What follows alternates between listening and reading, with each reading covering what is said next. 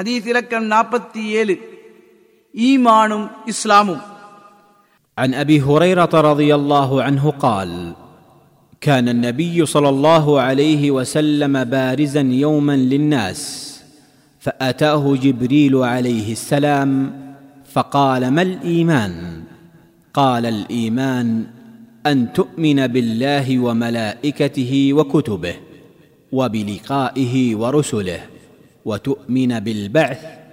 قال ما الإسلام؟ قال الإسلام أن تعبد الله ولا تشرك به وتقيم الصلاة وتؤدي الزكاة المفروضة وتصوم رمضان. قال ما الإحسان؟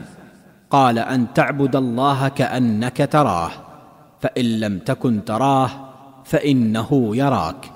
قال متى الساعة؟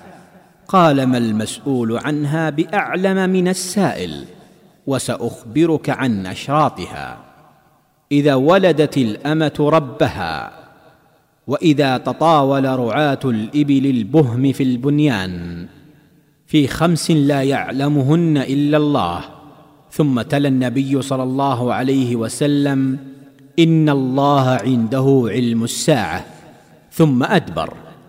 فقال ردوه فلم يروا شيئا فقال هذا جبريل جاء يعلم الناس دينهم நபி ஸல்லல்லாஹு அலைஹி வஸல்லம் அவர்கள் ஒரு நாள் மக்கள் முன் தோன்றினார்கள் அப்பொழுது அவர்களிடத்தில் ஜிப்ரீல் அலைஹிஸ்ஸலாம் அவர்கள் வந்து ஈமான் என்றால் என்ன என்று கேட்டார்கள் அதற்கு நபி அவர்கள் ஈமான் என்பது நீர் அல்லாஹுவையும் அவனுடைய மலக்குமார்கள் வேதங்களை அவனை சந்தித்தல் அவனுடைய தூதர்கள் ஆகியவற்றை நம்புவதும் மறுமையில் எழுப்பப்படுவதை நம்புவதுமாகும் என்றார்கள் இஸ்லாம் என்றால் என்ன என்று ஜிப்ரீல் அலைஹிஸ்ஸலாம் அவர்கள் கேட்டார். நபி அவர்கள் இஸ்லாம் என்பது நீர் அல்லாவுக்கு இணை வைக்காமல் அவனை மாத்திரம் வணங்குதல் தொழுகையை நிறைவேற்றல் கடமையான ஜக்காத்தை நிறைவேற்றல் நோன்பு நோற்றல் என்பனவாகும் என்றார்கள். எஹ்சான் என்றால் என்ன என்று ஜிப்ரீல் அலைஹிஸ்ஸலாம் அவர்கள் கேட்டார். நபி அவர்கள் நீர் அல்லாஹுவை நேரடியாக காண்பது போன்று வணங்குவதே எஹ்சான் ஆகும் நீர் அவனை காணாவிட்டாலும் அவன் உன்னை பார்க்கிறான். மறுமை எப்போது என்று ஜிப்ரி அலி இஸ்லாம் அவர்கள் கேட்டார்கள்.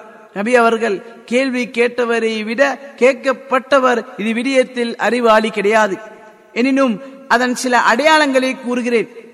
அடிமைகள் தமது எஜமானை பெற்றெடுத்தல். ஒட்டக மெய்ப்பாளர்கள் கட்டிடங்களை உயர்த்து கட்டுவதில் போட்டி போடுவார்கள். மறுமையை பற்றிய அறிவு குர்ஆனில் கூறப்பட்டுள்ள அல்லாஹுவை தவிர யாரும் அறியாத ஐந்து விடயங்கள் உள்ளது. பின்பு நிச்சயமாக மறுமையை பற்றிய நிச்சயமாக மறுமையை பற்றிய அறிவு அல்லாஹுவிடமே என்ற வசனத்தை ஓதி காட்டினார்கள். பின்பு அவர் சென்று விட்டார். நபி அவர்கள் அவரை திருப்பி விடு அனுப்பிவிடுங்கள் என்றார்கள்.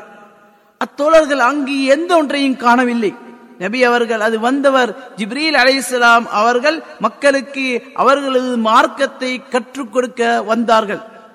அறிவிப்பவர் அபு ஹுரைரா ரதியல்லாஹு அன் ஆதாரம் புகாரி முஸ்லிம். அறிவிப்பாளர் பற்றி பதிமூன்றாம் நபிமொழியில் கூறப்பட்டுள்ளது. ஹதீஸிலிருந்து பெறப்பட்ட பாடங்கள் ஒன்று. இது இஸ்லாத்தின் உள்ரங்க வெளிரங்க அடிப்படைகளை உள்ளடக்கியுள்ள மகத்தான ஒரு நபிமொழியாகும். இரண்டு இஸ்லாம் என்பது கொள்கை செயல் இரண்டையுமே உள்ளடக்கியுள்ளதை இந்நபி மொழி அறிவுறுத்துகின்றது. சரியான கொள்கை இல்லாமல் செயற்கள் ஏற்கப்படவோ செயல்கள் இல்லாமல் கொள்கை மாத்திரம் ஏற்கப்படவோ மாட்டாது. ஏனெனில் கொள்கை செயல் ஆகிய இரண்டின் மொத்த வடிவமே இஸ்லாம். உள்ளத்திலுள்ள அடிப்படை ஈமானை செயற்கள் தான் பறைசாற்றுவதால் இஸ்லாம் அனைத்து விதமான வழிபாடுகளையும் உள்ளடக்கியுள்ளது. மூன்று. ஈமான் என்பது சொல் செயல் என்ன மூன்றையும் உள்ளடக்கியதை இந்நபி மொழி உணர்த்துகின்றது. அதன் விளக்கம் ஈமான் என்பது நாவினால் மொழிதல் உள்ளத்தால் ஏற்றுக்கொள்ளல் உறுப்புக்கல்லால் நடைமுறை படுத்துதலாகும்